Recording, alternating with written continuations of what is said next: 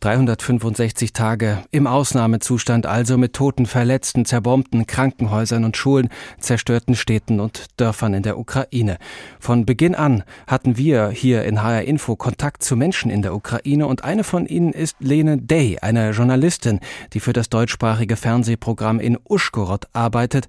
Uschgorod liegt ganz im Westen der Ukraine an der slowakischen Grenze, eine Region, die von Raketenangriffen bislang zumindest verschont geblieben ist, dennoch hat sich das Leben auch für die Menschen dort natürlich grundlegend geändert.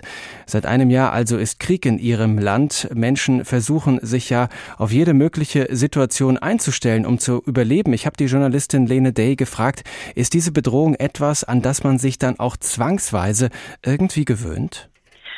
Leider, ich früher konnte da ich das nicht glauben, aber es, ist wirklich möglich, daran auch sich zu angewöhnen.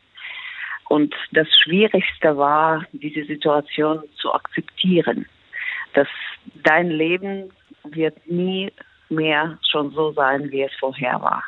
Das ist das Schwierigste für, für uns natürlich. Aber in unserer Region, Sie haben richtig gesagt, dass unsere Region verschont von, von Bombenangriffen ist, Gott sei Dank bis heute.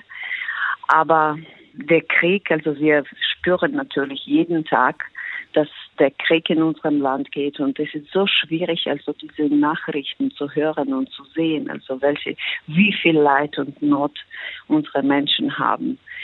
Und äh, jetzt diese Bienenflüchtlinge, die in unserer Region bis heute noch leben, äh, nicht so viel natürlich, wie es am Anfang war, weil sehr viele sind entweder zurückgekommen, äh, weil ihre Regionen befreit wurden, oder auch ins Ausland ausgereist sind. Mhm. Aber trotzdem gibt es auch die Menschen, die bis heute in den Schulen äh, leben, in solchen Bedingungen, die natürlich nie so normal sind, ja. sozusagen. Welche Rolle spielt dabei die Gemeinschaft, also der Fakt, dass alle Menschen, die auch bei Ihnen im Westen der Ukraine leben, in der genau gleichen Situation sind und auch eben mit diesen Herausforderungen zurechtkommen müssen? Ja, es ist ehrlich gesagt, es ist bewunderlich, also wie unsere Menschen waren so bereit, sie sind selber so organisiert. Und das ist wirklich so, dass die, die Menschen bis heute das machen, also ganz gerne. Und wenn nur eine Möglichkeit gibt, ihnen etwas zu helfen, dann machen sie das ganz gerne. Und diese Volontärbewegung, die, die Menschen sammeln auch das Geld für bis heute für diese Kampfdrohnen oder einfache Drohnen, um zu beobachten. Und natürlich sehr viele sind betroffen, weil Familien, weil sehr mhm. viele Leute wurden anberufen in der Armee und jetzt Leider haben wir sehr oft auch Beerdigungen von gefallenen Soldaten, auch bei uns und so in anderen Regionen. Wie hat sich denn Ihre Arbeit verändert? Sie sind ja Journalistin. Befassen Sie sich da jetzt nach wie vor hauptsächlich mit Themen, die in irgendeiner Art und Weise den Krieg betreffen oder berichten Sie auch einfach manchmal über völlig andere Dinge?